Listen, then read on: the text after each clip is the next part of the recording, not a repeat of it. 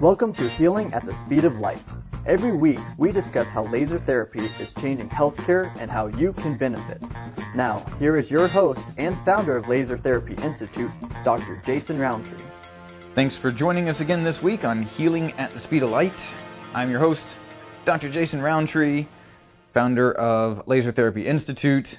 We're going to be talking today about fibromyalgia, what it is, how it's currently treated, and then we're going to get to a brand new study, an actual review, a collection of, of experiments that have been done with patients with fibromyalgia and laser therapy. We're going to talk about the results they were able to see. Um, and this is pretty exciting because when we get to these systematic reviews, you're talking about the top tier level of scientific information, the, the most trustworthy data. So before I go any further, I'll tell you what I'm referring to. This review is titled Low-Level Laser Therapy for Fibromyalgia, a Systematic Review and Meta-Analysis. So what that means is that in this case, the researchers took hundreds of studies and looked at all of them individually, picked out the ones that were high quality enough to count, to be to have legitimate scientific backing, and these guys were able to come up with nine very high quality trials um, that they included in this review. We'll get to those results here in a little bit. But first of all, fibromyalgia, what is it? Well, if you're listening to this and you have fibromyalgia, or you know someone who does, you might even be a little bit confused about what it is because the fact is, simple facts are, we, we just don't quite know. We know that there's some kind of vascular or nerve function that's impaired it, that this is a chronic, uncurable disorder that involves widespread pain. Um, we don't really know that it's an autoimmune disease. It could be. We don't really have any way to, to know that though. We still don't really even know the mechanisms of what's happening. So this is diagnosed. We don't have any tests. This is diagnosed on a basis of exclusion, meaning that your doctor is going to rule out other disorders before they finally say, look, okay, this is the most likely thing you have is fibromyalgia.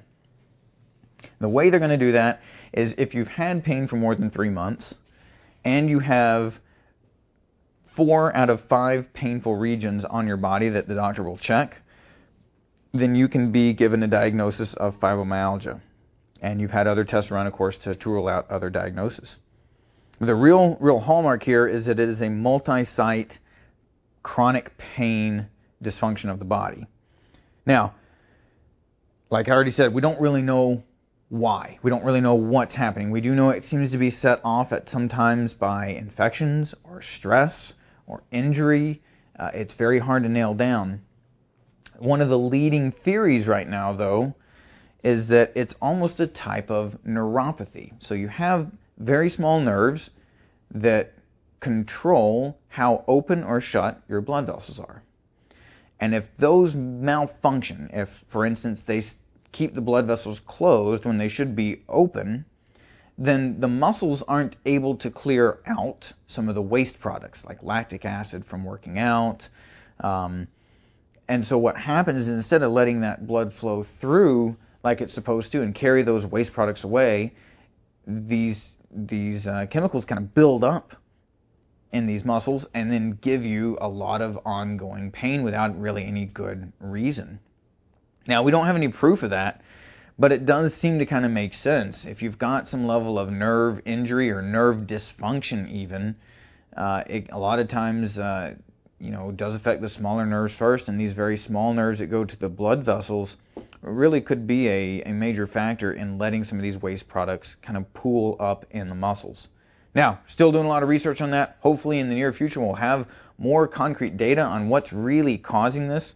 But that's one of the working theories right now. So, the, the current treatment recommendations, since we don't really know what's going on, current treatment recommendations are very much aimed at, at symptom relief, making people feel better. So, prescription medications like Cymbalta and Lyrica are right at the top of the list. Um, at times, opioid medications uh, are prescribed. At times, uh, I've seen uh, antidepressants prescribed. There's there's a whole mix because this is again difficult to manage, um, and most of the times, each case of fibromyalgia even is a little bit different from the others.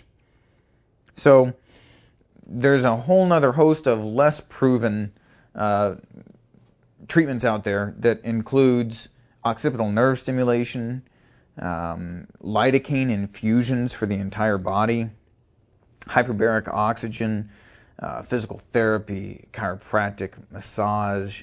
There's a lot out there. And again, you know, really aimed at symptom relief, but there's such a large variety of treatments that have been attempted because we still just don't really know the mechanisms here.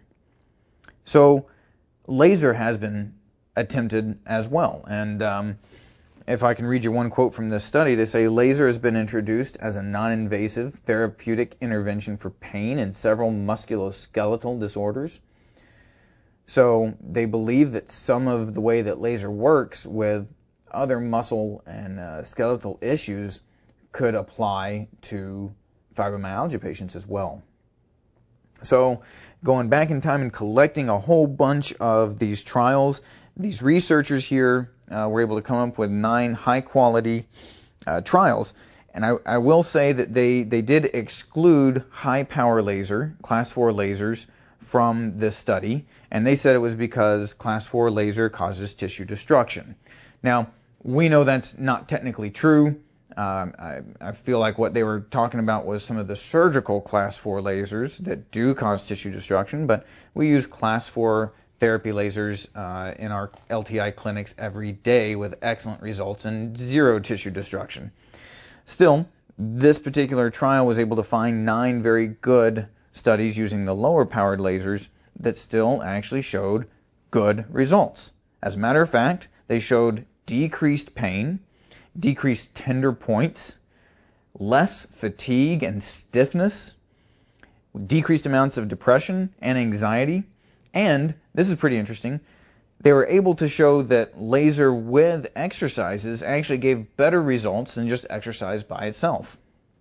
Again, if you've got fibromyalgia or you know someone who does, there are some cases where exercise really actually works out pretty well uh, for your symptoms. And then many other cases, exercise just makes everything feel that much worse. So when it comes to including exercise as a therapy for fibromyalgia, it can be successful, but in some cases it just really isn't even feasible. So these researchers found that including laser with an exercise program really raise the success rate. So that is something to look at if you have tried working with your fibromyalgia pain and tried exercise. If that did not work out well for you, many times adding laser in can help somebody tolerate that exercise program and then actually start getting some good benefits out of it, get stronger, get more active, and then see some long-standing results. So I'll read you the conclusion here from this study. And they said that the data indicates that laser therapy is an emerging, non-invasive, well-tolerated treatment for fibromyalgia to relieve discomfort particularly in patients who do not exercise regularly. And I'm going to say who, who really can't exercise regularly too, the people who get flares. Um, because that's the thing, right? If you've dealt with fibromyalgia, you've probably had several treatments that actually did flare your symptoms. And so whether or not you can even make it through the treatment is always a factor, I'm sure, if you're looking at what can be chosen. These researchers say that laser therapy is well tolerated. And a lot of that comes down to we don't even have to make physical contact uh, with the the laser handpiece to the patient in a lot of cases. So if somebody's very sensitive, they can't handle pressure because it flares up their symptoms. We can do laser in a non-contact method, still deliver that same dose of light, and still have those good effects without agitating things. I know personally, I've treated several patients they could not handle any level of chiropractic adjusting or stretching or soft tissue manipulation because it would flare up their symptoms so much. So being able to uh, get them a treatment where really there's no mechanical motion, there's no stretching, pulling, anything like that, and be able being able to see them get better, it's it works great. It works very very well. Um, it's the thing that I would say has worked the best across the board for fibromyalgia patients. And again, that's hard to find. It's hard to find a therapy that a fibromyalgia patient um, will always respond to because each case is so different. So, how does it work? How does laser therapy work when you're talking about fibromyalgia? Well, we again, we don't really know much about fibromyalgia. There's some dis, you know, some discussion on how laser even works. So I'll read you from the study. They say some mechanisms of laser therapy, such as increased nociceptive threshold, so that means better pain tolerance, endorphin production, that's the feel good um, nerve production, and downstream, downstream opioid receptors have been postulated to explain the analgesic or pain relieving effect of phototherapy, light therapy.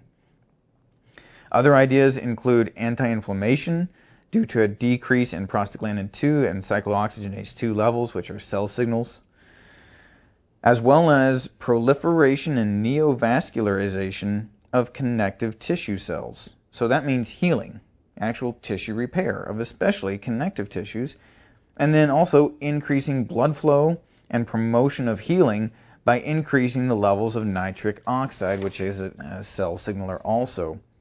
So back at the beginning, we talked about one of the theories here is that vascular theory, where you're not getting enough blood flow to these these muscles, to these muscle groups, because the nerves aren't really doing their job of getting that blood flow in there. And they're saying with laser, one of the ideas is not only can it help with reducing pain, but it actually can create new blood vessels in the connective tissue cells. It can uh, improve blood flow and healing in those damaged areas. So there's there's a direct method here where you can use laser to make the tissues healthier. And I think that is a big piece because your Lyrica, your Cymbalta, they're they're not going to do anything for the tissues. They're only really going to help with some of the symptoms in a temporary sense. So when we're talking about making some actual headway here with pain syndromes, it's not uncommon to see somebody with fibromyalgia have excellent relief that lasts when you have laser therapy done. So what are your takeaways? Well, your takeaways here today are that laser is now being shown to be very well supported in scientific research when it comes to using it with fibromyalgia patients. And secondly, if you've got somebody who knows what they're doing that's treating you with laser, your results can be very good. And it can come about because you're actually helping the tissues heal. That is a big step forward when we're talking about getting tissues back to normal, getting our patients that have fibromyalgia more functional and being able to get out and do things, get out and exercise.